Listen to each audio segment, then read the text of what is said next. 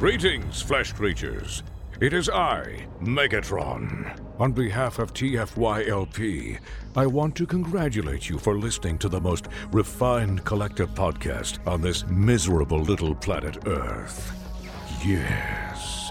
Here you'll find knowledgeable fans discussing every aspect of Transformers and beyond. Now, enjoy the show while I continue my path to complete conquest of all of you miserable biological entities. Predacons, terrorize!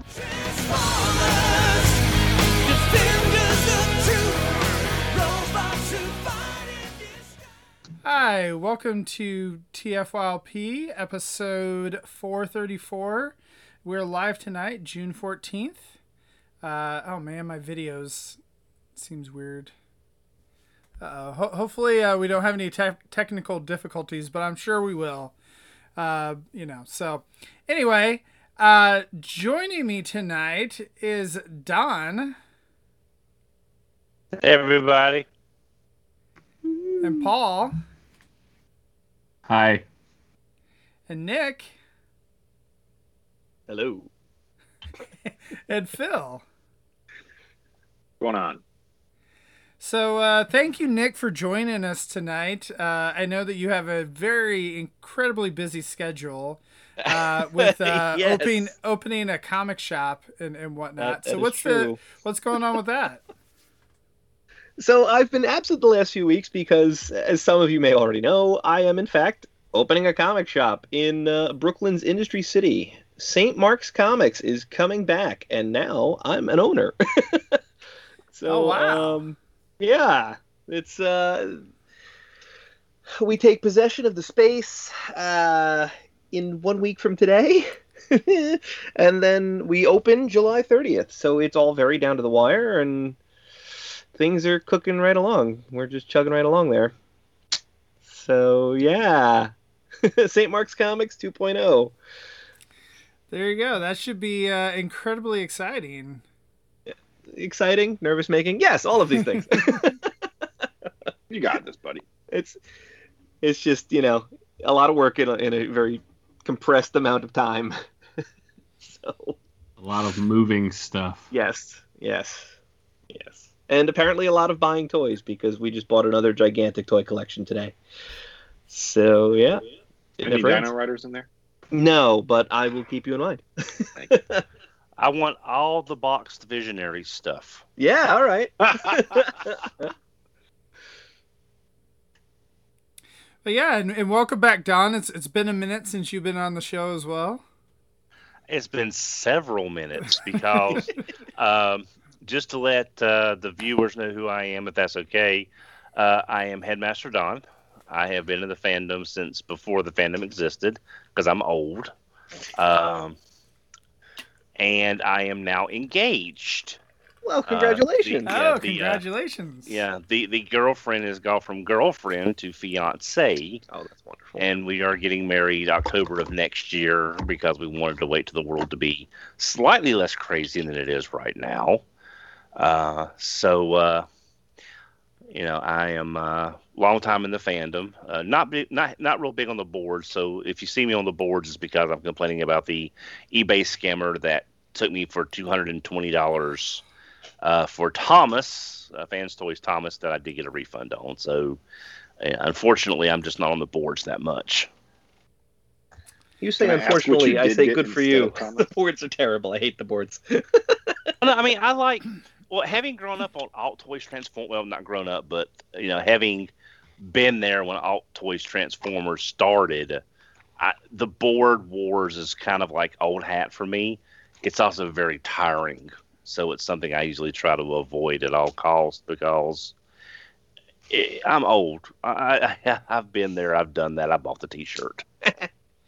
Right. I, I always think it's funny that people complain about wherever they don't hang out. So they're like, oh, Facebook is a cesspool, or oh, Twitter's a cesspool, or the boards are a cesspool. And I was like, you know, they can all be cesspools at times.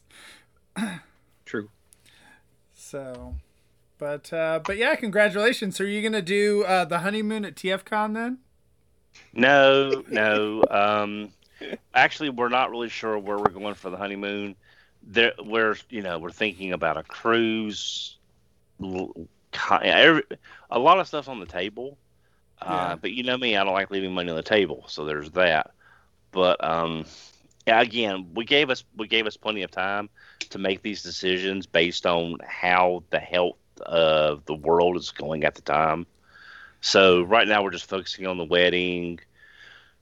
Uh, we're kind of house hunting, but in this market, everything is literally selling almost as fast as it goes up. And the few realtors we've talked to, people have made offers above listing just to make sure they get the property. It's crazy. Yep. No, I've I've had friends that sold their house and I think they had 20 offers. So I mean, it's just it's just crazy. Well, one thing about my area is that they approved a casino going in town where a mill, a, a, a, a textile mill used to be. So all the property around the town for like 20, 30 miles, everyone's wanting to, you know, hedge their bets on it's going to be like s- super valuable now, I guess.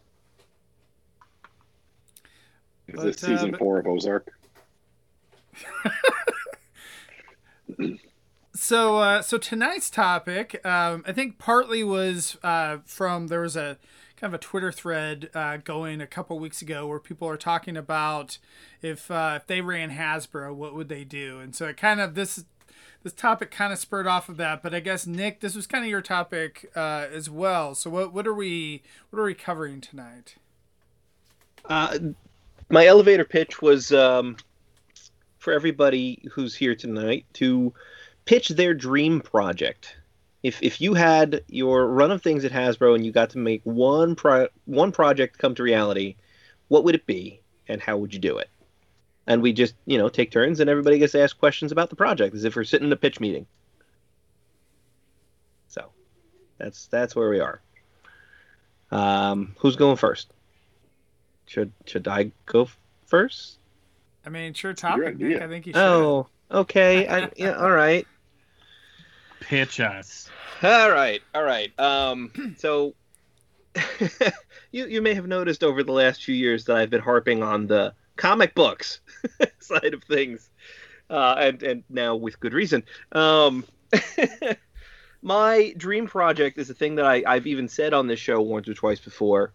Um, I really wish that they would do direct to DVD features adaptations of famous comic arcs and whatnot, or just uh, popular canon story. If even if it's like stuff from the file cards or any other source material that isn't already animated, and just do direct to DVD animations of the best stuff, like the way that um, DC and Warner have been doing those direct to DVD animated features for you know the better part of a decade or a little longer now. If you think about it.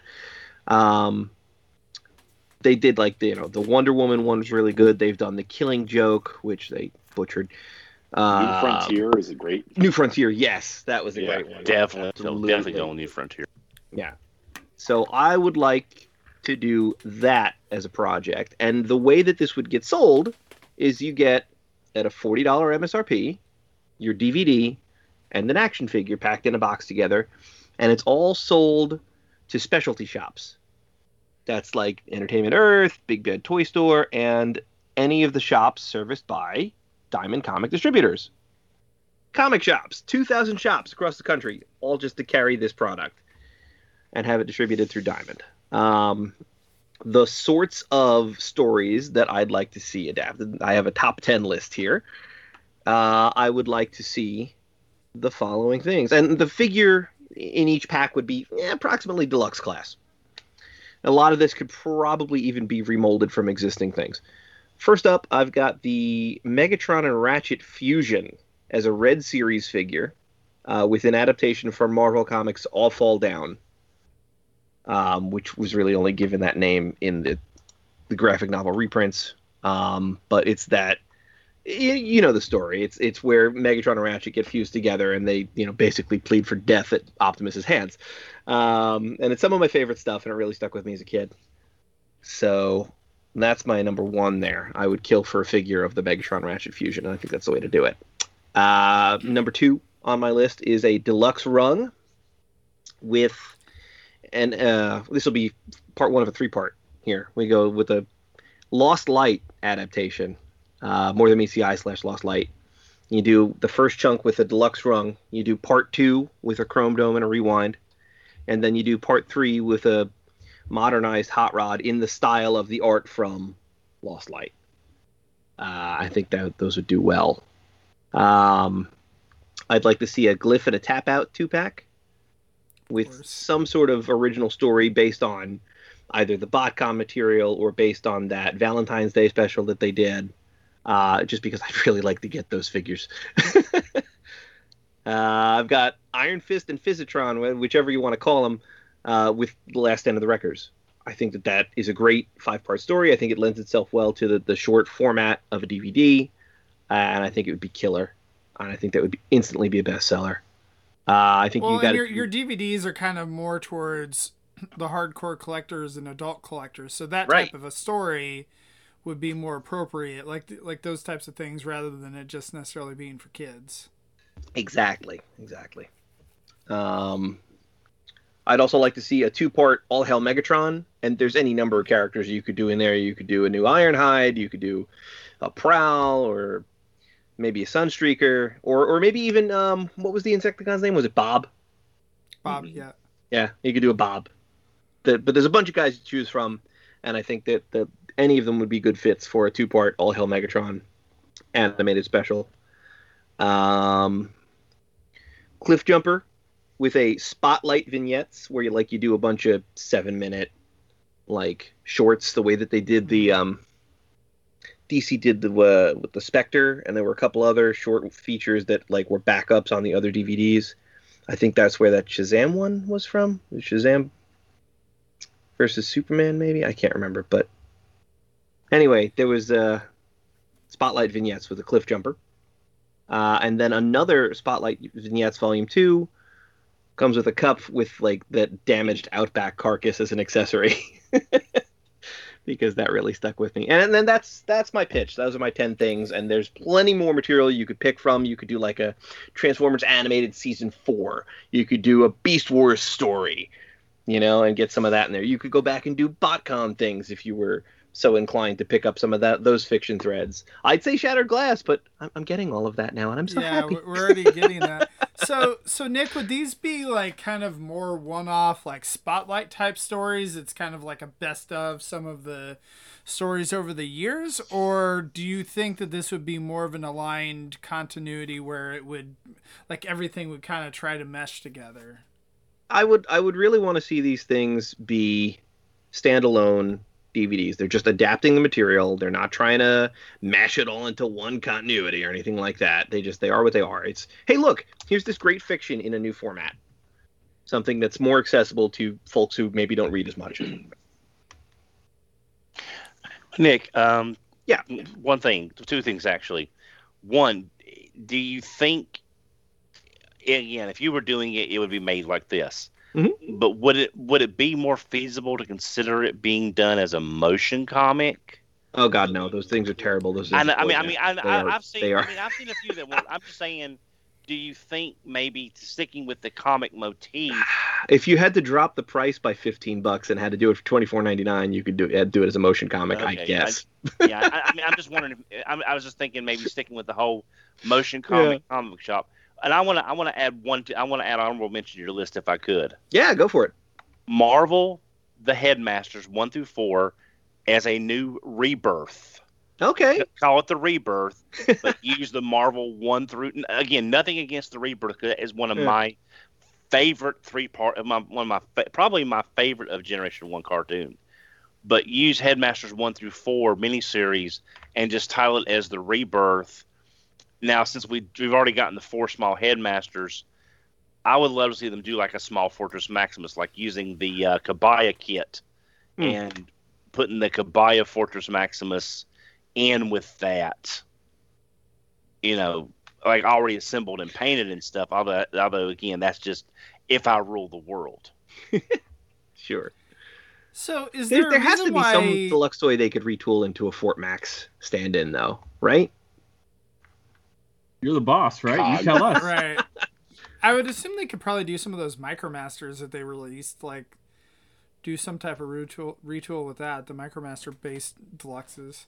Mm-hmm. Um, is is the reason why you know this like that model works for DC, but it doesn't necessarily work for Hasbro? I mean, it just seems like that Hasbro has never focused that. Is just do they consider themselves more of a kids brand than some of the DC stuff, or or what? I, I wonder if it if it doesn't work for Hasbro because having an animation studio is relatively new for them, whereas you know DC and Warner have been a thing for Mhm. 30, 40 years now, whatever it was.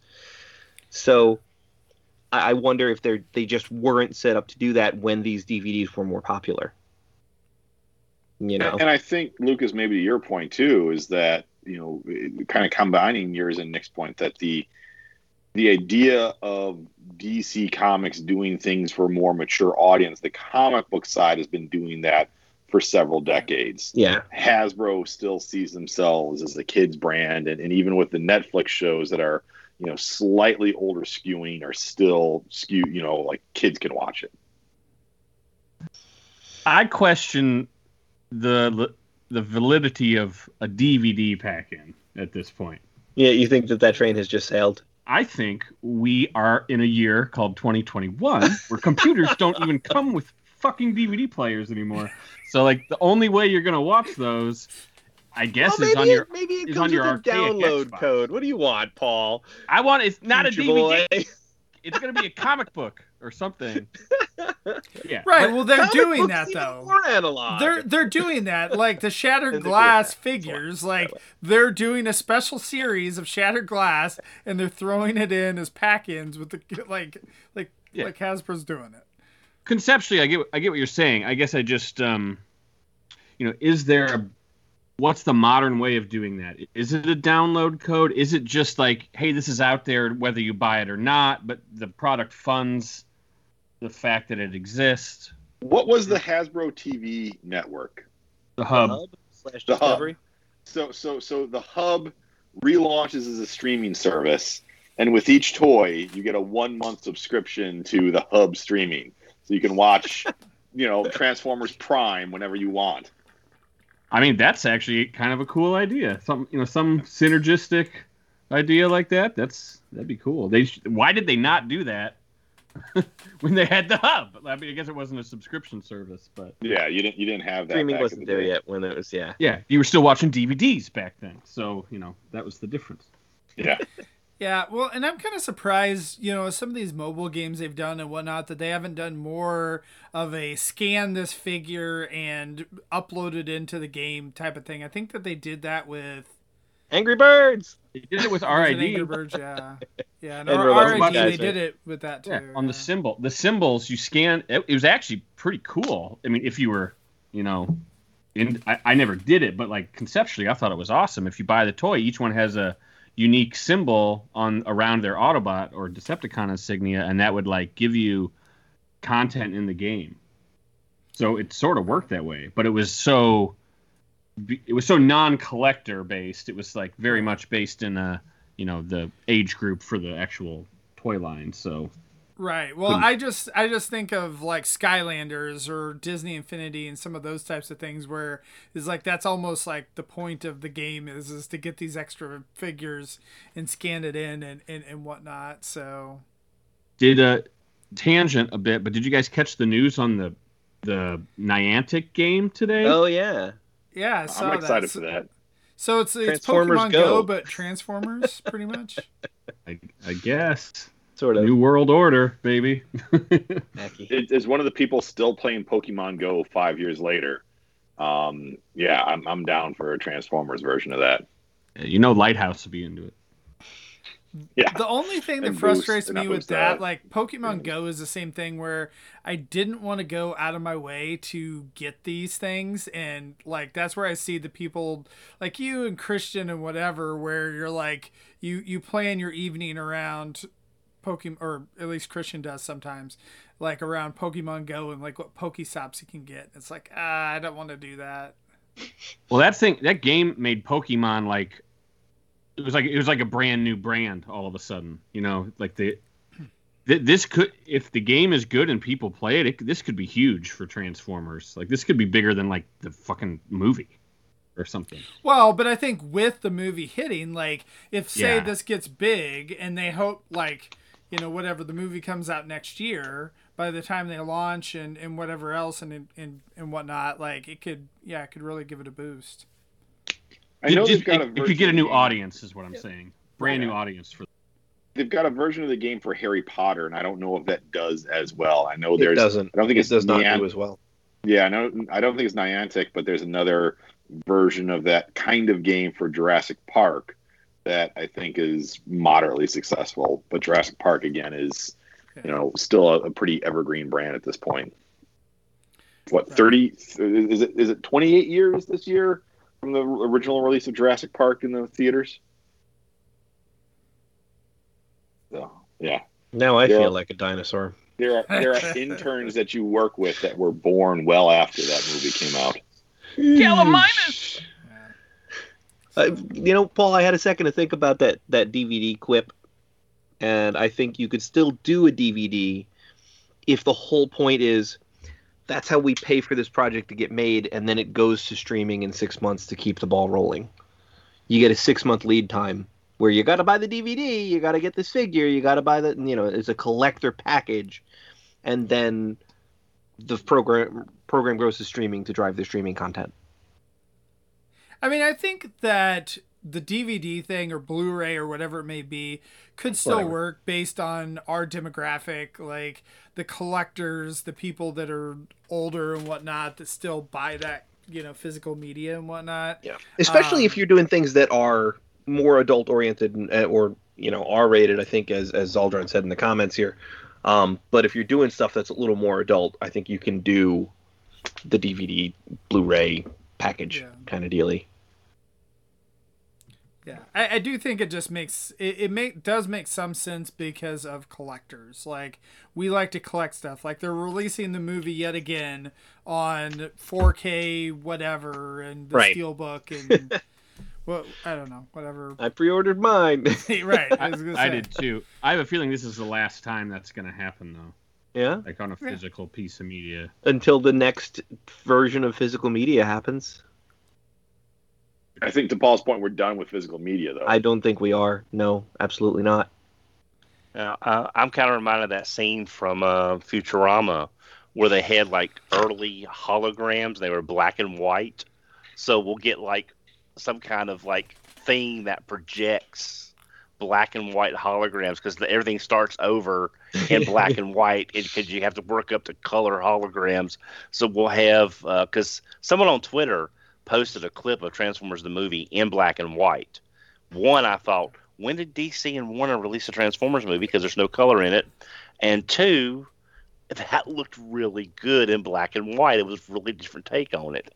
So uh, yeah, we'll we'll get a black and white hologram showings first, then we'll get color later on. Yeah, on your Virtual Boy. That'll be the first No, way to hurt- watch it. Virtual Boys hurt my eye. I get all the headaches, the, the the the pain, the Any, pain. any chance you guys read the Ready Player One book? Hmm. no. Well, there's a take on like future media in that book that's kind of amazing and pretty forward thinking where it's like they have the movie War Games, but you plug into the movie and you can play the characters. Right. So the movie act like you enact the movie and depending on what you do, like the movie plays and it's like a licensed type of media that like other companies suddenly get int- interested in doing in the in the in the book.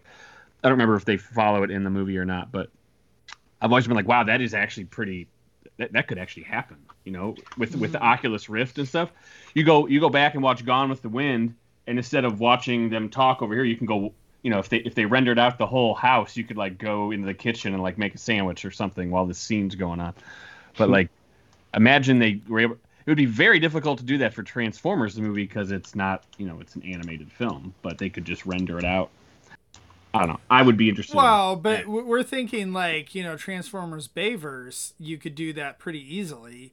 You can just take some like cutting room footage from like the last Transformers, the last Knight or whatever, right? Like they probably have twenty hours of of footage they didn't use, and and just throw that into a uh, VR game. Yeah, then you can be Simmons, and you can let Bumblebee pee on you. And that would be such a great moment. Oh well, so, I guess if you got to do that, you'd be you're in luck.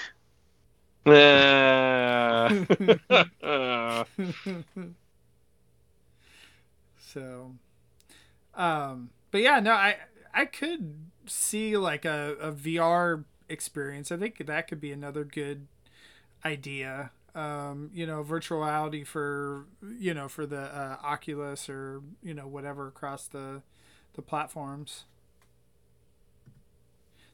They did that for Voltron, I believe. Did they? Mm-hmm. Yeah, there's a Voltron like experience on the PlayStation. That's neat. so do we got another pitch? Yeah, I got one that that ties in kind of well to to Nick's.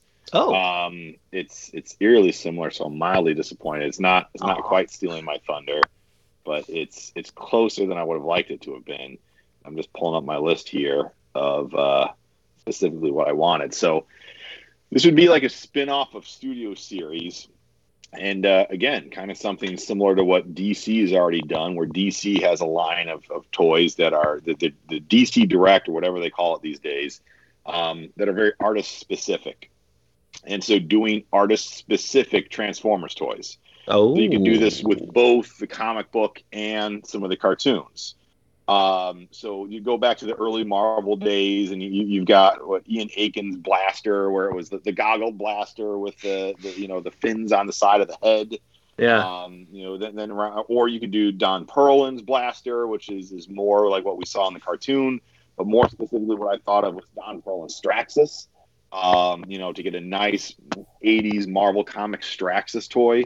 Hell yeah! Uh, of course, you're talking '80s Marvel comics. You're talking Andrew Wildman, so an Andrew Wildman Galvatron, which people have been kind of craving lately. Um, and, and, that that's a fairly easy retool right there. You do the the Kingdom Galvatron with a new head uh, to give it that more humanistic, you know, head uh, and face, but and then do the the, the comic book coloring certainly you can do the the modern stuff like for for Milne I, I said crankcase because I was trying to think of you know who hasn't been done by third party yet.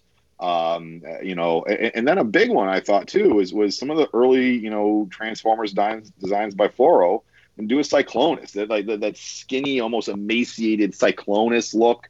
Um, since since we don't have uh, I, I don't know if we're going to get a, a studio series 86 Cyclonus since we just got Kingdom. You know, instead of studio series, call this artist series, and then you can take it to to the the cartoons as well. So this could be a format where we finally get the Derrick J. Wyatt Constructicons. You know, some of those that that people have been asking for. So again, it's this is it, it's not.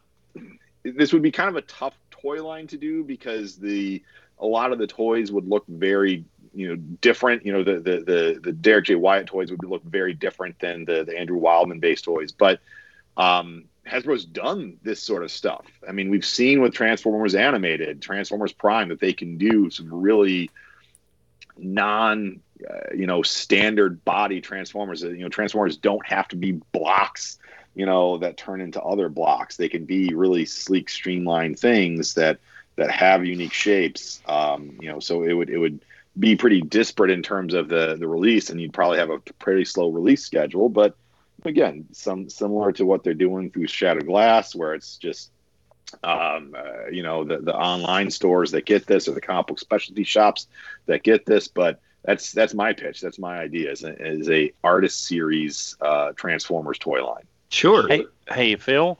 Um, yep, yep. Do you think? And I'm not. I'm not saying this to be uh, argumentative. I'm just saying, do you think this is exactly what the red line should have been? They wouldn't transform, but they you'd be able to capture each style of character without worrying about the so you'd have the best representation appearance wise of that Yeah. particular artist style, but you'd have to sacrifice a transformation. But this seems like it would be what Red was made to do. I'm gonna I'm gonna piggyback on that, Don. This was this is the question I was pretty much gonna ask too. Yeah. Um, was would you be willing to sacrifice transformation on some of the more um, unique designs and go with a red style figure? I mean, a lot of them could just be done as you know head swaps and new paint jobs. Maybe the occasional oh his shoulder is remolded pointy or something in some cases, you know. Um, but there are going to be the more uh, eccentric designs, the, the more out there designs, the, the the further they get from the base model, the more you have to go to that red design. And would you be willing to give up the transformations and go with the reds? Say no. See, say no. I would say no because if you look at if you look at some of the first edition Transformer Prime toys, like Yeah. Optimus Prime first edition Prime, you know, Optimus is an amazing toy. The silhouette of that toy looks just like the silhouette of the cartoon, and that's not an easy silhouette to replicate in toy form. And the truck looks amazing. Mhm. You look at animated Blur, and animated Blur is an amazing toy that turns into a car.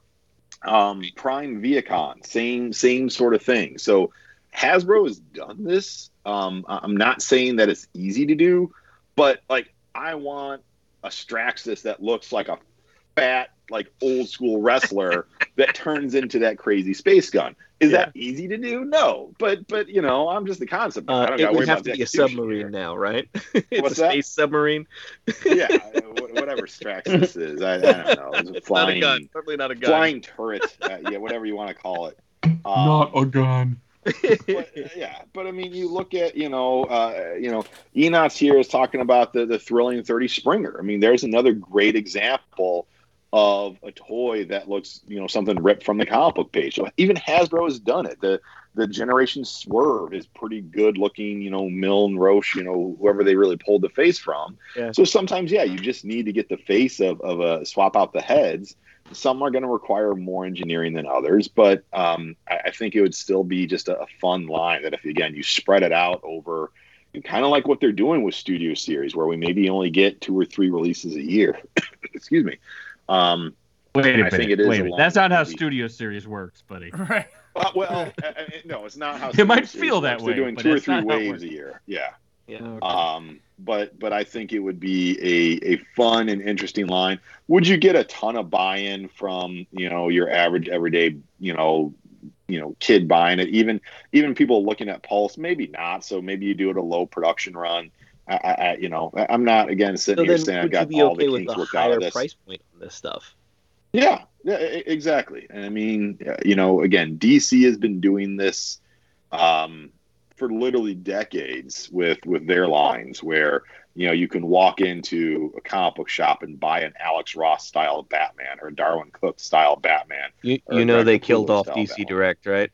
Yes, I know. Yeah, Yeah. it kills me. But I mean, But again, the the new me. figures that they have coming out too, the McFarlane toys, like aren't they? I mean, there's a little bit of that, I guess. I mean, it's not really, but kind of. you can tell you can tell the artists that McFarlane used to work with because their toys look like the Greg Capullo toys look just like the Greg Capullo comics. Even some of the Tony Daniels toy, you know, like, kind of characters look like the comics. And both of those are guys who used to work for Todd drawing Spawn, drawing Spawn back in the '90s. Um, Spawn, God, where, where did that come from? Um, um, as you get into you know the, the animated style that that McFarlane's doing, those did look pretty good, um, and I think they moved pretty well. But uh, you know some of the more like like the Jim Lee style Superman, I no, that doesn't look like Jim Lee artwork come to life. And I think I think McFarlane was trying to do that, and maybe Jim Lee is just someone whose art doesn't translate well to 3D. Um, I but, would uh, absolutely beg to differ on that. I I mean, you know, it, it, it, you know, it could, but um, but again, you know, you've got you've got toy companies that have done it, and again, Hasbro has done it. Mhm. Uh, Hasbro did it with animated. Hasbro did it with Prime. This would just be doing it from a, a more eclectic source material. I could see this working only if you are actually in charge of Hasbro and Yeah. you're making them do it because this sounds like a lot of work Mhm. for Yeah. not a lot of reward from on from No. a business sense. So it's like a passion project. Sure.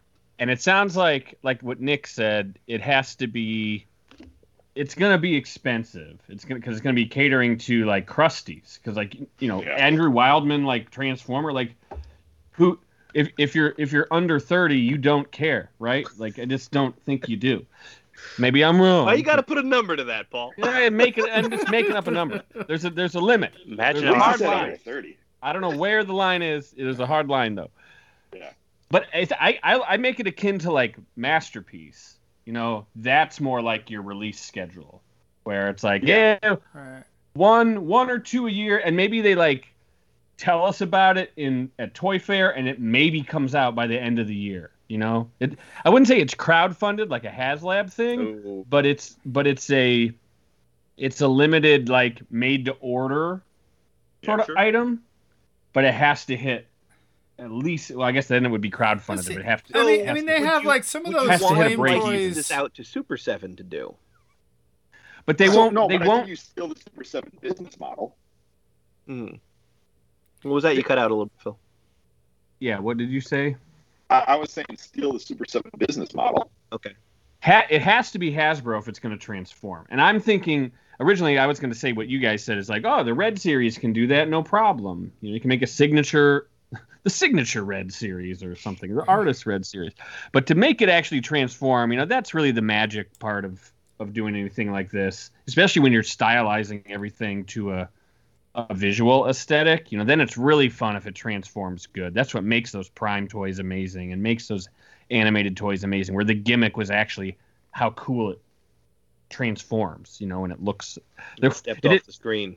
It didn't have to have it didn't have to have automorph or you know spring loaded bullshit. Yeah. so, so i guess i kind of see it as it, would- it would be a long term long term slow burn thing. Like you know masterpiece it took quite a few years to get like up to mp10 you know it took a, it took a while. So you know get to One- artist series 10 take you at least five years. One thing I was gonna say is is that it seems like a lot of these are gonna be lower production runs and whatnot.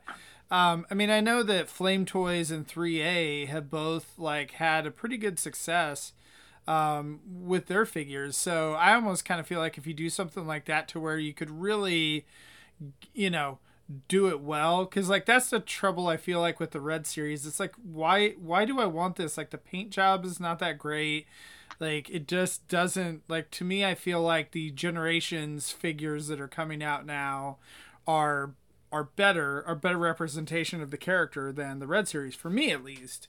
Um and so that's where to really get it to where it looks how you want it i would think you'd want that higher price point. And so i think if you could release something in that you know the hundred dollar range 100 to 200 dollars um, i think that that would probably sell pretty well and be successful. But you could still do it like you said you know whatever four year three or whatever it may be I think if you started with some of the layups, like if you started with an Andrew Wildman Galvatron, where the only thing you're necessarily sculpting new would be the head, you know, is it going to be exactly, you know, the, the right body size if you use the Keenan Galvatron? Not exactly, but you know, that that could be the first sort of dip in the toe in the water, where you give them a new head, give them a new paint scheme, and you know, even Blaster you know, you, you could have Blaster turn into, you know, regular tape deck, but give them the different artist style heads that, you know, you can even swap out from because Blaster was one of those dudes that depending who drew him, he had very different looks in the Marvel comics in the 80s. Mhm. Um, so give us, you know, a Blaster with, with two different heads. Um, you know, and again, those are, Aren't- those aren't are you the boss? you could take. You're the boss of Hasbro, and you're gonna you're gonna accept remolds for this I'm awesome gonna- project. You know, Um, as- as what are you talking Yes, about? Remolds is the core. practicality here. Re- remolds is the core of hasbro Yeah. It's it's sort of in the Yeah, business even- plan, dude. Even if he's the boss, he has. Springer. So that's why there's three seekers sitting behind Lucas's shoulder because it's just like, oh, we just uh, we, we we- we make this one toy and uh, make them three guys. There we uh, there we go. He might be the boss, but they're still shareholders. sure. Right. Right, exactly. Well, I- wonder hmm. too, could you do it where like how they do, you know, remolds now, where you have a certain, you know, core figure, like this is how the transformation is, you already have that set, and then the artists are the ones that are coming in and designing kind of the outer outer bits and whatnot. Yeah, I mean, you know, supposedly we're going to get a, a remold of Galvatron to be a new Straxus. So again, you could you could do that where you could just keep the same engineering, similar to like what they did with Ectotron and um, the DeLorean toy, whose name escapes me right now, Gigawatt. Um, you know, where you just you know that that's that I think is actually even a good sort of business model for this. Although you know you'd have less of a less of a demand, less of an audience for this than you would with the crossovers. But in terms of you know the release and the price point of this, it would probably Mhm. be similar to what we see from crossovers. There you go. That's the ticket. Yeah. And I'm not looking for masterpiece style. I'm, I'm happy with like mainline quality toys on this. Mm-hmm. Just just you know make it look good, make it look like it, it did on the page back in you know 1986. Yeah, I, I'm just curious though if Hasbro has the poll of of artists, you know, because again, like you know, McFarlane and Jim Lee and some of those artists, it works just be, you know those are are pretty famous, and I know a lot of the Transformers artists are known by all of us, but Yeah. maybe Yeah. not necessarily like the public at large. If you if you paired them with a famous cover or pinup shot, right? If the packaging incorporated that cover or pinup shot, you could do it. And even if the general public didn't know the artist's name, they'd go, "Oh, I remember that comic," or "Wow, what a cool cover," and then you could do that. That that would be the trick there, because Yeah. maybe not everybody recognizes, you know, what Jose Delbo. I mean, who was uh, who were you saying from the Marvel stuff in the '80s? Oh God, I got to go back to my list. I don't. Well, I mean Wildman, obviously. Ian Bal- uh, Ian Akin, uh, Don Perlin. Uh, Yeah, were, were right. Some of the artists there. Don Don yeah. Perlin, for example, not everybody's going to recognize his name, but they'll probably recognize a splash page or something.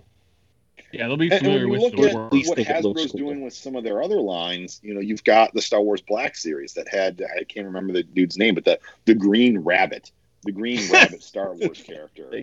you, you know, like it, it- I'm a Bucky pretty O'Hare? big Star Wars fan. Yeah, right. and I'm aware of who that rabbit is just from seeing it, but I've I've never read any of the stories. I know it's a creation from the Star Wars Marvel comics back in the '80s. That's all I know. And yet, you know, here's Hasbro making a toy of them, putting it out in a special release box. Um, you know, you got your your thirsty shirtless Darth Maul on that wave too. That's probably going to sell more of those toys. But uh, um, you know, it's it's it's definitely something that we've seen. We've seen with um, you know other companies doing homages to sort of 80s style. Look at look at what Hasbro's doing with some of these vintage uh, Marvel toys that they're done with like that 70 80s style art packaging to, to make it look like that 70s 80s style Marvel kind of artwork from back in the day. Mm-hmm. So there's it's it's a smaller niche audience, but come on, they're, they're making what G2 Ramjet. Uh, you you can't tell me that that has a larger audience than what this would have. Uh, definitely fair. does. I think don't know about that. definitely does. I G2 don't. Ramjet is like one of the first CG Transformers ever ever shown to the public. Yeah, but who the hell knows that outside of the four or five of us sitting here right now? everyone that And I didn't even know everyone that. that. saw it blew their on, minds. Come on. You know, you know how old those kids are now. They're not kids. yeah, that's right. haven't. They wasting their money on toys. Yeah.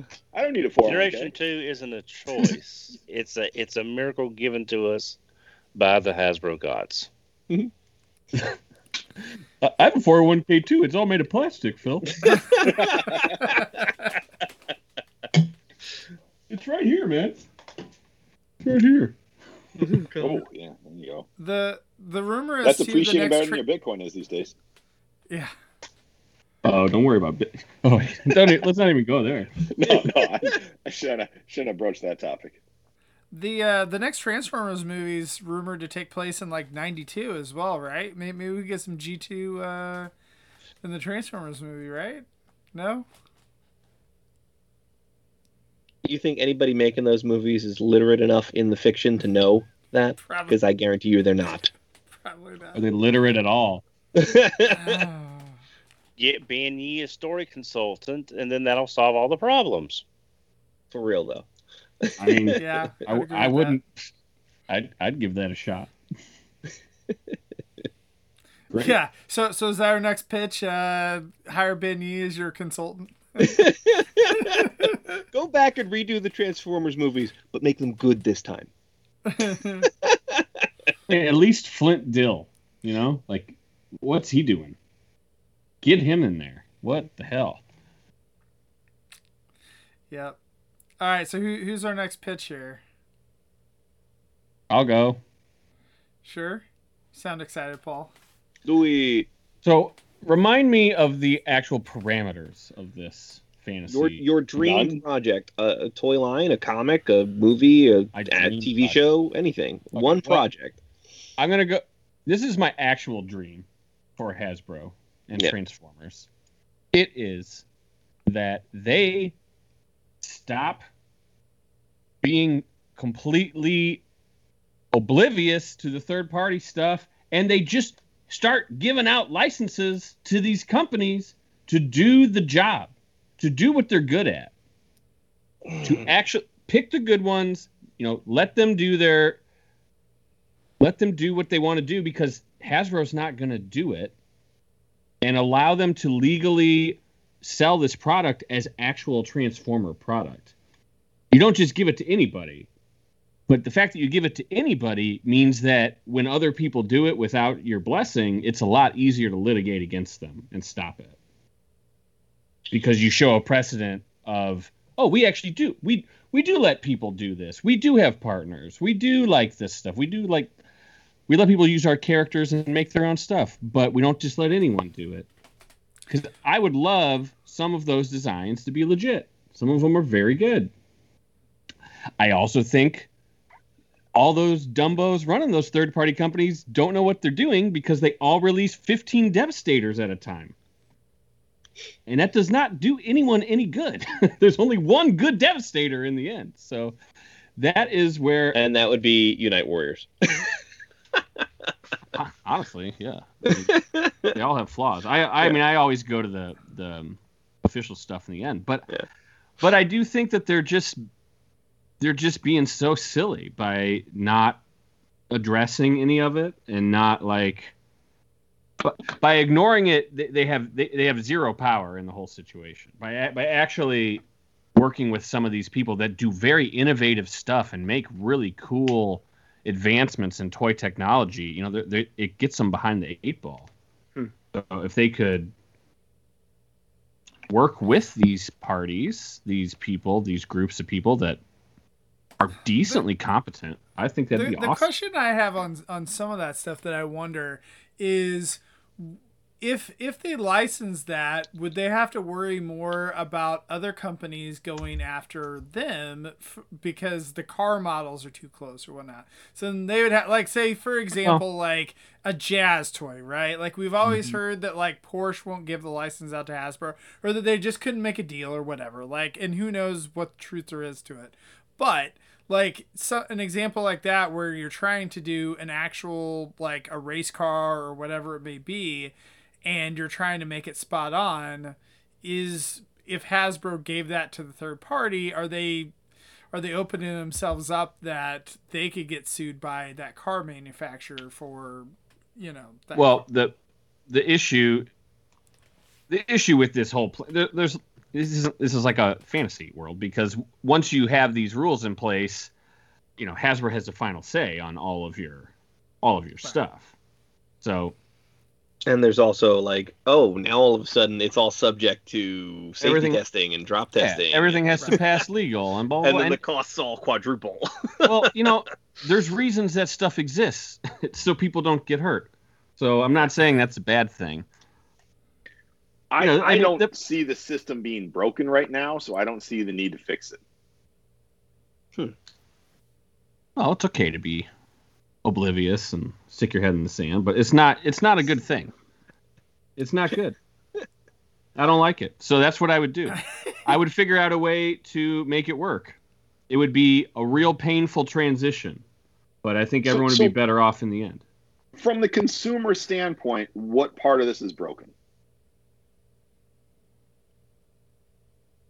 You can't just make whatever you want that someone else owns. You can again, try. From the consumer standpoint, what is broken? Like I've got fans toy Galvatron here. From a It's collect awesome. from a collector standpoint, I don't want to have to collect any of that bullshit because it starts getting unruly. Um, There's no there's no end to it, so the Paul- com- collection can never be complete. Paul, that is not a Galvatron. That is a transforming Purple Man. So you know, get her. Or I'm sorry, not even transforming. That's a converting Purple Man, um, and uh, that that just happens to to bear a resemblance to Galvatron. I- yeah, it's you know, but uh, but no, I I agree. I don't know. It's kind of a funny line that they've been skirting now for all this time. You know, I mean, it's pretty obvious that Hasbro is is aware of this stuff and that you know some of the designers like you know they're taking some of the cues from from some of these figures and whatnot. So I don't know. Yeah. I You know, intellectual property is a is a tricky subject, and everyone thinks they own something because they like it. But guess what? No one owns Transformers other than Hasbro. That's the way it is. Sorry. Like I, I'm not saying your idea is wrong. If you look at Disney, for instance, Disney licenses out their their stuff to to thousands of different you know companies to produce things. You know, and like Mickey Mouse is being made by you know different companies all over the world in different shapes and sizes and forms. And, and Hasbro does that to an extent with you know all the the non toy Transformer stuff. Um, so not to say that you couldn't do it. I just again from a consumer standpoint, you know, what I view with the third party marketplace is I'm getting MP quality toys for characters that Hasbro isn't making, that potentially Hasbro won't ever make or won't ever get to. Um, I'm getting versions of the toys, you know, like some of the reasons why the list I went through of of which characters I want to see, like comic book true versions. Like, hey, guess what? MMC is doing a really awesome job of that. So I didn't list off some of those characters that MMC has already done. So I just feel like I'm getting as a as a a, Transformer collector, I'm getting the toys of the characters I want. Yeah, I got to go and you know pay for a toy hack sticker sheet. Um, but but that's not that's not a big problem. I mean, if, if your objection to that system is that as a collector, it's hard for me to complete my collection. I feel it's that's very arbitrary line in the sand. Well, I'm a fucking Okay, consumer too, and I'm telling you I don't like it. so we can both disagree, but I have a consumer standpoint just as well. Yeah. I mean, Paul, I I could kind of see, you know, too where these third party companies like the production runs they make sell out, you know, now, and do they really want to have to devote like you know play by Hasbro's rules and pay the extra licensing fees and things like that to sell it when they already like you know the successful ones that we'd probably be talking about to partner with them already already are doing you know pretty well for themselves and whatnot and and do they really want to to take that next step i don't know it'd be, it'd be of curious course, to of see course they don't. Of course they don't. They don't. They wouldn't want to play ball because then they wouldn't make any money. right But that's the whole. That's what the whole thing is all about. It's, not making a cool toy. That's what the the designers think. But the people manufacturing it and getting it made, it's all about money, and they shouldn't be doing it because it's not their money to make. That's that's the way I feel about it, and that's my. If I was in charge, that's the dark future you'd all have. So it's a good thing I'm not. Dude, what happened to you, man? You used to be cool. No, I'm still cool. Don't worry. You become the man. Turn into the man. Caring Damn, about Hasbro man, side save of the things. empire. Learn to swim. so um so my pitch is kind of similar to uh, i think someone in the chat had mentioned this uh, bef- uh was it enots or no the um f FVGBE uh, 342. So I think that there should be an aligned continuity with all of this fiction, that it should be kind of similar to Marvel and whatnot, where everything kind of plays together um, and the toys are more aligned where they are to where there's necessarily like one toy line, but you spin the toys and some of the size classes to different like age groups. So those Bumblebee toys that you have, you know, the whatever they're twenty dollar deluxes or 50, you know, if you want to make a fifteen whatever, that those are the ones you know that are you know pointed towards the kids, and you could even have spin off shows for you know for those toy lines that still kind of sync in with the main show, but like personally like I would I mean I think we all would rather see more media for the toys that we collect um, that are more you know collector and G1 focused. And to me I feel like if you could just pull that in I think that the hard balancing act with that is is that I at least personally don't like like the cyberverse quality. And so I would hate to have you know like that happened with the Align continuity and then our toys all go to crap and don't have paint apps and things like that. So um, but I think that there's a way that you could do it to where you know the the cheaper toys could just be done smaller still fit in but then those aspirational toys that optimus prime that's the $50 with the trailer whatever that's your your christmas present or whatever you know that they could try to time you know some of the things like that to where it's um uh, What happened? Where'd everybody go?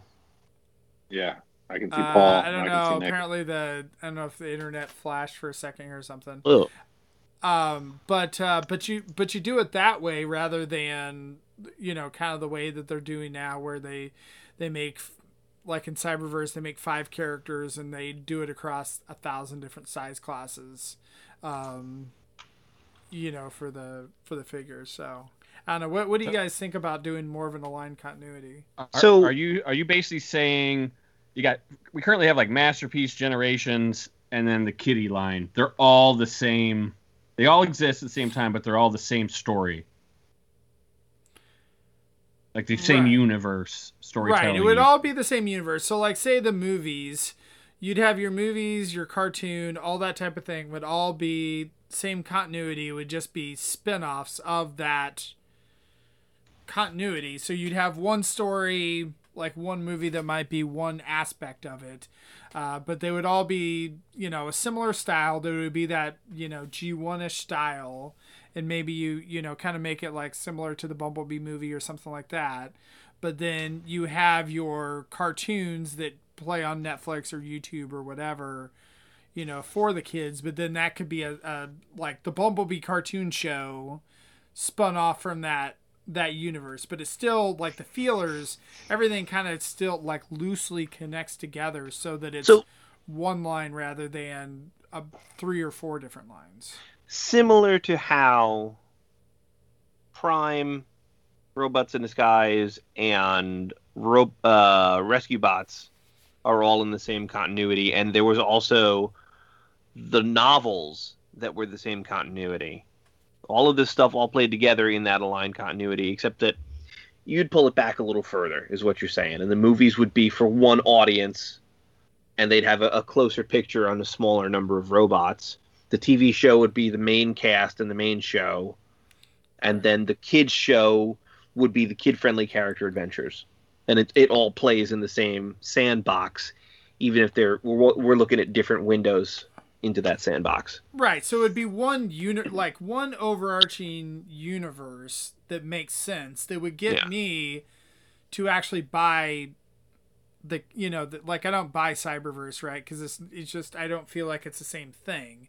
But if mm-hmm. it was all one one giant universe, How would you how would you get there? Would you do a Crisis on Infinite Cybertrons, or would you just start over?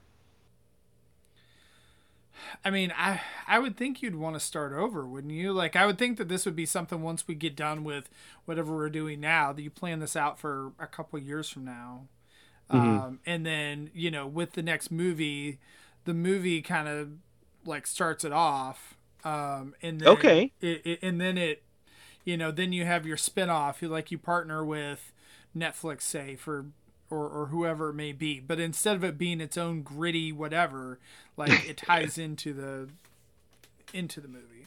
Yeah, I think they would need to agree on a tone before they started writing anything. well, I don't. I don't even know if you have to do that. What I'm thinking, what Lucas is describing, is basically take this Transformers brand and turn it into what Disney has done with Star Wars. Because with Star Wars, you have the movies, you Mhm. have the Mandalorian, Mhm. and you have you know the Clone Wars, Rebels, Rebels. Bad Batch cartoons. Yeah. Right. Um, you know, you've got you don't have anything that skews t- super young with Star Wars. Right. Um, so I don't know if Hasbro would for still for a want to do brief that. minute, they had those the Clone Wars shorts, the interstitials they were doing, Okay. if you remember. So that might be the closest um, But the one analogy, thing I guess. like the one thing with Transformers though is like these are robots. There doesn't have to be any blood. So like you don't have to worry about an R rating. You know what I mean? Like it doesn't really have to be language Oh, Michael Bay and proved that. blood and Yeah. right. I mean you could be Michael Bay and you could You, you, force it you in don't there. have to be directly under the enemy scrotum. Yeah. Right.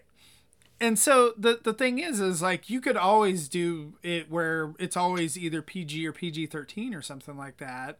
Uh, you know, with the movies like none of this stuff has to be super dark. Like I don't I don't think the Transformers has to, you know, necessarily be that way. It could it could, you know, kind of be on that line of you know not necessarily you know a very adult thing like where it could it could play for both kids and adults Mhm. plenty of properties do it Yeah, sure. it probably stems like most of these weird when you compare Star Wars or some other franchise to Transformers, you know. The toys came first. It's a toy company that owns Right. it. They're not they're not really invested in like whether people get the story. And I bet it I bet they don't want that like long they reboot it all the time because they're thinking of the world in toy trends right Sure. you know and how Right. like if we're stuck in this same universe for 20 years the toys are going to be stuck in that same universe for 20 years so we can't pivot to make a you know a major change right but i uh, mean which i've never thought I- about it that way until right now I think that the the comics did this pretty well, where they're always like getting new bodies and Right. whatnot, refreshing their bodies and whatnot. So I mean, you could always do things You like can that you could too. build in the the MacGuffin even if you don't know what the trend is going to be in five years. You could make an outline, create this universe, and go, and then MacGuffin three, whatever it might be, gives them all new bodies and powers, and this is the story that will happen. And then Power you just fill in the does it. MacGuffin later. Yeah, sure. Right? Yeah. every year Right. it's like oh what are they going to look like this year it's sometimes it's the same character sometimes it's not right Yeah.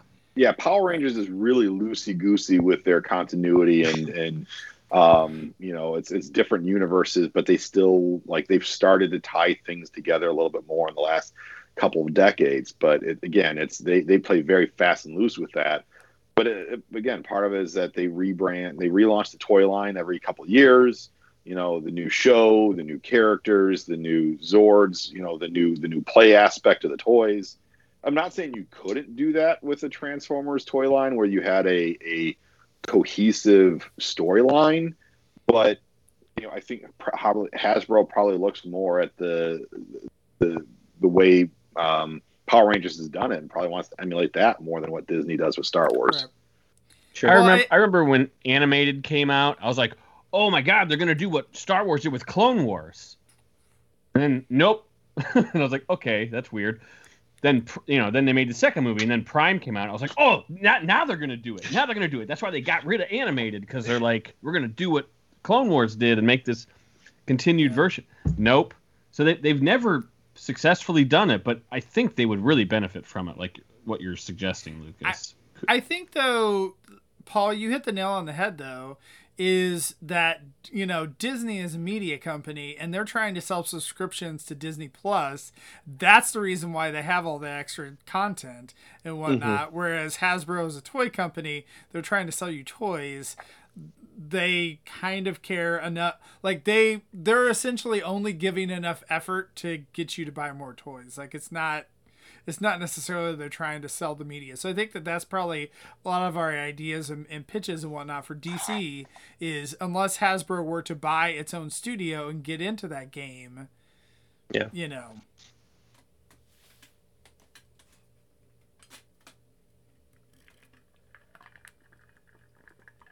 Bummer. Yeah. But Great ideas. So. I think it'd be cool though. But uh, I don't know. Yeah. But Don's idea though, Don's will be the best. What do you think, Don? Take us home, What's your- Don. Yeah, what's your idea? All right. I'm I haven't had a lot of time to work on something new. So I'm going to pull something a little old out of my backside, but I think I think it has some fruit. However, I do believe it'll be go opposite of what Lucas is saying. I am saying celebrate the differences of the Transformers history. Picture it, Sicily, 2024, 40th anniversary of Transformers, give or take. We make generations in name and concept. Again, I'm going back. This is an older thing.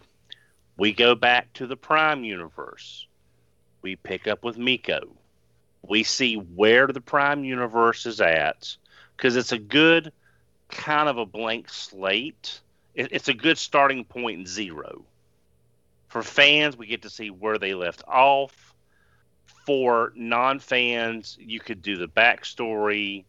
We see where the kids are at, what's been going on there.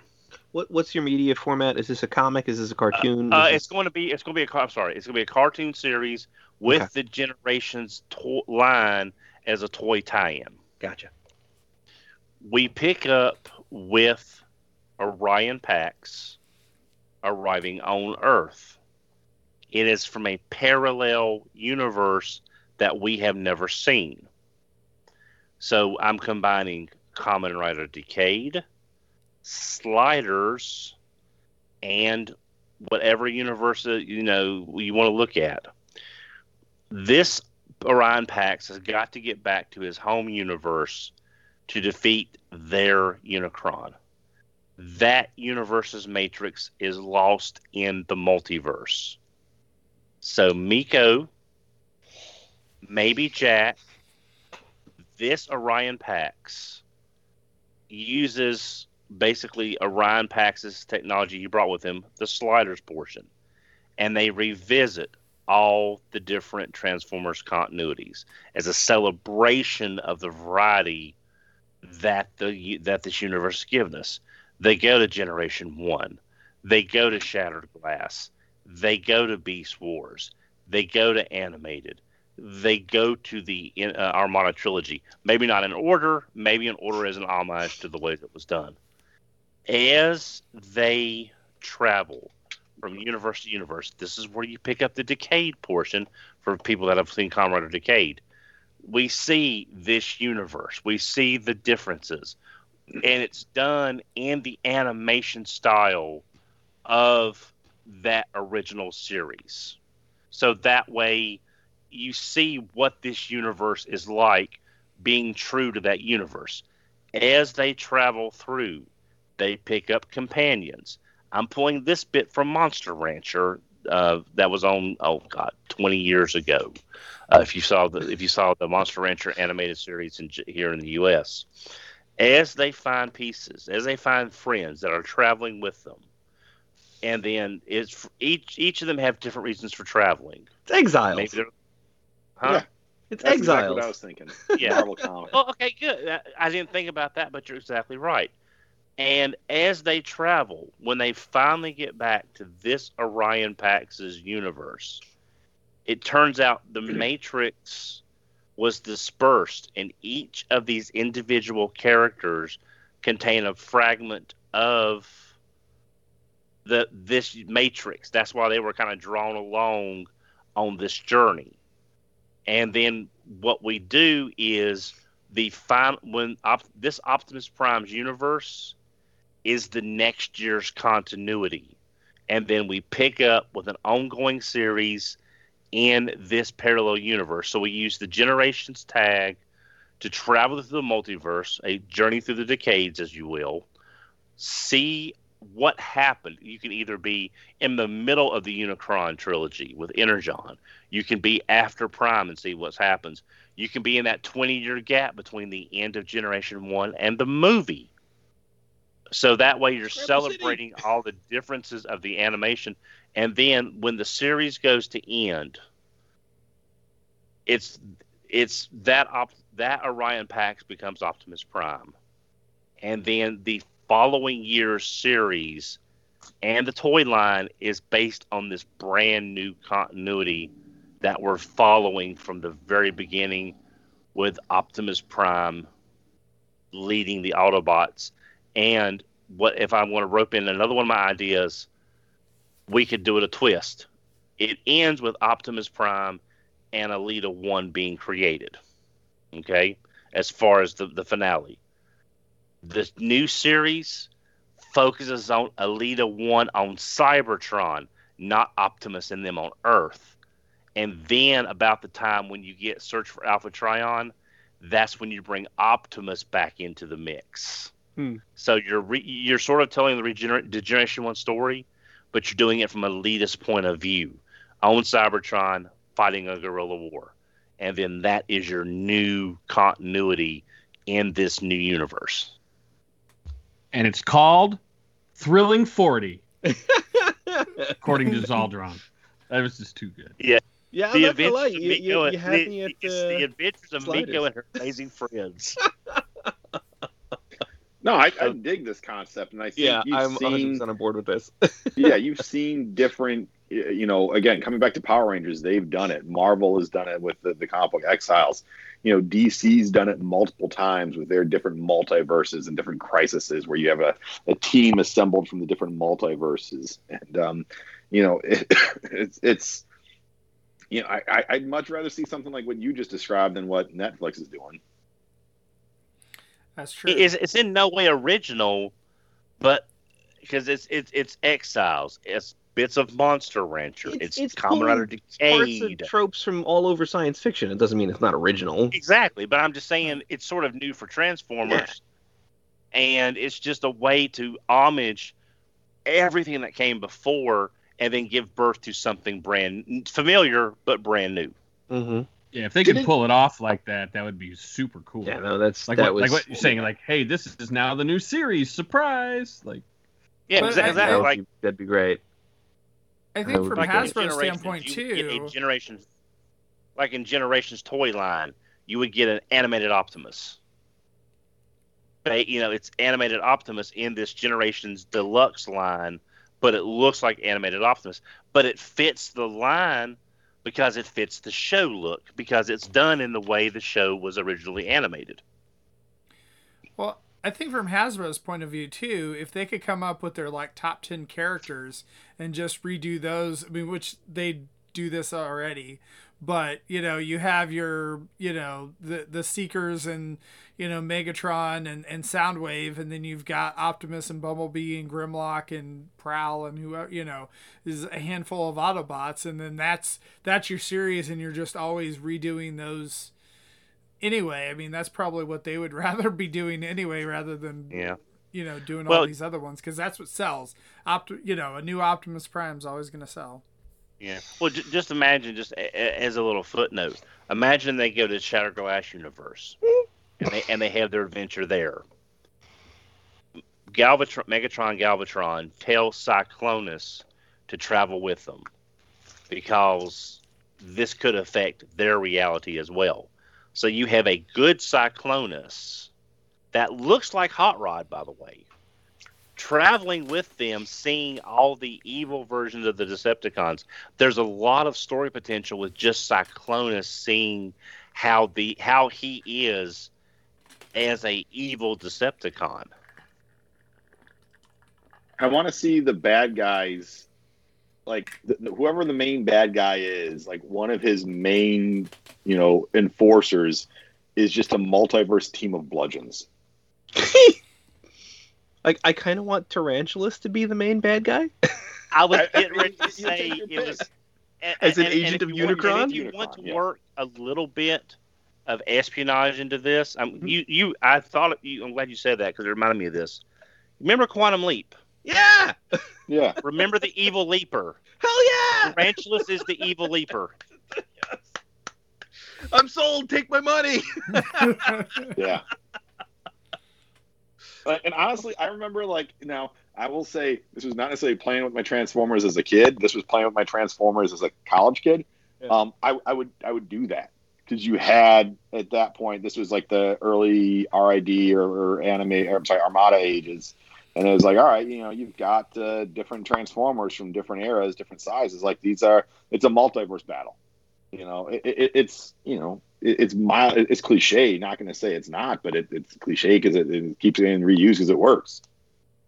You can you can play with tropes if you understand what you're doing, and Yeah. do interesting things in subverting those tropes. It's it's all about that's that's that's good sci-fi is when you understand the trope and how to subvert it. How to subvert Yeah. it. That's the whole thing.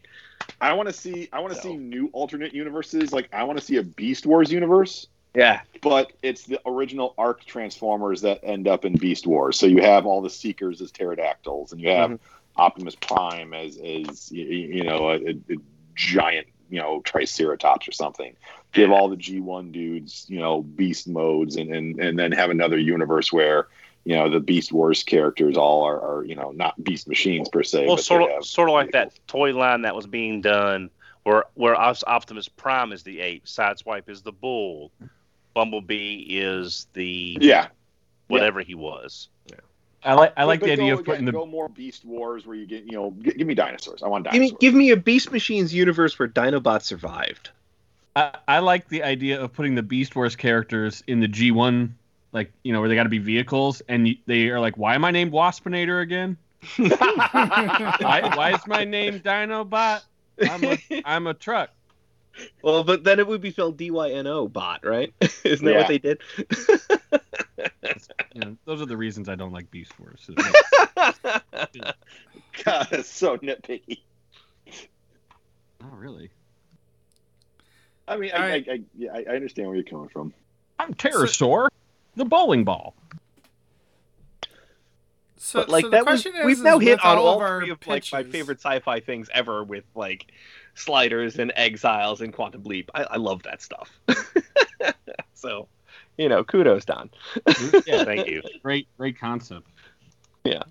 So, so the question is, is to the viewers, is what do you think of, of all the pitches we've done so far? Who who wins? Who's the best pitch so far? Which one would you guys pick up? Epic toy battles of mystery. Who wins? Let me, let me throw one more. Let me throw one more out there, and it's something I just thought of like today. Um, this is by no means something I actually want to see, but something in no may by, by no stretch of imagination would I think it ever get made. But it's just one of those crazy fever dreams. I, I kind of stole this from a, a "How did this get made?" Uh, little little video they put out the other day where they were talking about Fast and the Furious crossing over with Jurassic Park. I want to see Fast and the Furious crossover with Bayverse Transformers. That almost happened. I, That I was- mean, that was like big rumor for many years. maybe that's why it's in my brain. Is that Yeah. there were rumors that I read about that, but but yes, I, I want to see the the crazy stupidity of Fast and the Furious meeting with the crazy stupidity of the Bayverse. And, and I get it. A lot of the Bayverse movies are basically Fast and the Furious, but with Transformers. But I mean, I want to see, you know, The Rock and Vin Diesel and, and Paul Walker's Ghost and Starscream's Ghost teaming up. It's just Paul Walker flying in a dead Starscream. He just gives a salute as he flies overhead. There you go. so yeah, I just I I figured I'd end it with that sort of nonsense. So it looks from the chat that we've uh, we're we're all kind of tied here. Oof. Um, My So, topic, and I'm just uh, fucking it looks dead like- last. it, it looks like uh, Don Don gets first, uh, according to Zaldron, and Paul gets second. Catherine says that she likes my idea first, then Don.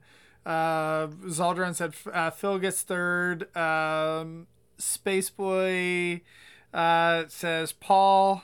Um, so so yeah, so we've got quite the. Nick, no one mentioned you. I'm sorry. I know. I suck. It's fine. I'm cool with early. it. People forgot about your idea. Uh, The apparently, going the first. DVDs. I know. I wasn't warmed up yet. I was all like stuttering. It's okay. so appar- apparently people are not wanting to add to their dvd collections at this point so sorry dick That's all right.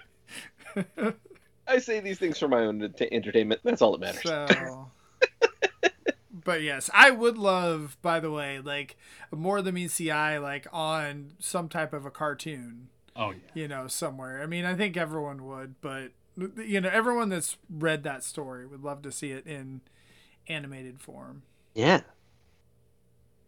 I just I don't think they'll ever do a whole series, but I see the universe where they do features, short features.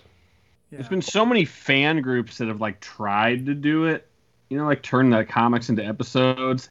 And Right. I'll say some of them have been all right. I've been like pretty Yeah. excited to see how far they go, and they all give up after like episode two because it's a lot of work to make that Right. stuff. Oh, Some of the voice actors have been great.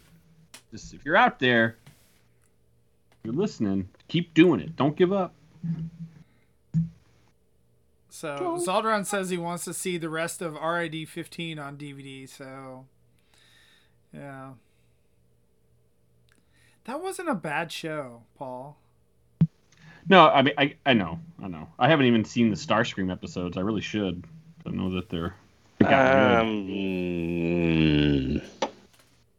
they're they're interesting. That's that's where the, you felt like they had bringing more of the Prime universe back in because the show started off that it was Prime universe and then quickly ignored it. yeah, Um, that that was like, my biggest thing. Is that Yeah. it, it, it's supposed to be a continuation, yet not. they only added bits and pieces near the end when they realized, oh yeah, it's supposed to be a continuation. So here's like you know the Digimon World Tour back in the when- when uh, the end of 02 was going on to tie it all back together. It's just it's just 2000 2015 RID just sort of left a bad taste in my mouth. It, it was one of those shows where, yeah, they were trying to do it for kids, but you still had rescue bots. So it's just like, yeah, you had the Machinima series that was more for the adults, and that was just garbage. Like honestly, in my opinion, the best cartoon they were putting out at that time was Rescue Bots. Hundred percent. Hmm. It's a good show. That's why I was on YouTube watching More Than Meets the Eye fan made videos. I, I don't fault you. So, uh, and speaking of that, book club this week is going to be more than MECI 42 through 44. So that is on Sunday nights at 9:30 Eastern, 8:30 Central on the TF Talk Discord. Uh, so the links on Twitter and the YouTube and whatnot if you don't have it. Uh, but that's a lot of fun. Um, so join them, uh, you know, to uh, to talk about it. So. Well, uh, thanks guys for joining me this week. Was a lot of fun. Um, and thank you to everyone in the chat uh, tonight Zaldron, Catherine, Space Boy, uh, let's see, Enots, the uh, FVG, um, Trent's 5. Um, Space Boy, I gotta- Destron- Destron was Spa- in there earlier. Space Boy, I gotta ask, is that a Smashing Pumpkins reference? If so, we miss you. There you go. Well, uh, does anyone have any final thoughts before we wrap? Uh, I'm feel like we didn't some get of to these hear ideas- Anna's thoughts on this. Uh, she was going to pitch us a role playing game tonight, and I would have I would have loved to have heard about that. So Anna, we missed you. yeah, sorry, sorry, Anna, but apparently she was playing some type of role playing game and that couldn't make the show. So Phantasy Star. I feel like several of these ideas are give us the best of Transformers, both in stories and in toys. Yeah, there did seem to be a theme with all of us. It's like we want this thing that celebrates all of it. How do we do that? Yeah, yeah. So, Paul, sorry. The answer, uh, the Space Boy is uh, David Bowie reference, not Smash Pumpkins. Oh well, I mean, yeah, it's a good one too. kind of like I levels guess. there. so, all right. Well, uh, thanks everyone joining us. Uh, thanks Don for coming back and giving us your idea as well. I appreciate it. Thanks for having me back, guys. I'm sorry it's been a while. It's just getting engaged in life. Like I, like I, like I, like everyone knows, last year was the longest five years of my life, as it was for a lot of people. So, uh, but I'm I'm really glad to be back. e- even if it's only for just right now. Yep. Thank you for Li- joining. life us. happens. Yep. It also finds a way. All right. Well, thanks everyone, and we Uh, will see you man. next week. Yeah, kiss.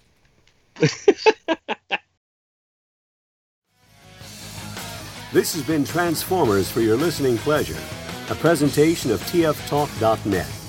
We'd like to thank you for listening and ask that you please rate us on your favorite podcast outlet and share us with your friends. Be sure to follow us on Twitter at TFYLP. Email us at podcast at TFYLP.com. This is Paul Lighting, and on behalf of TFYLP, we'd like to thank you again for listening. And we hope you'll join us next time for another TFYLP.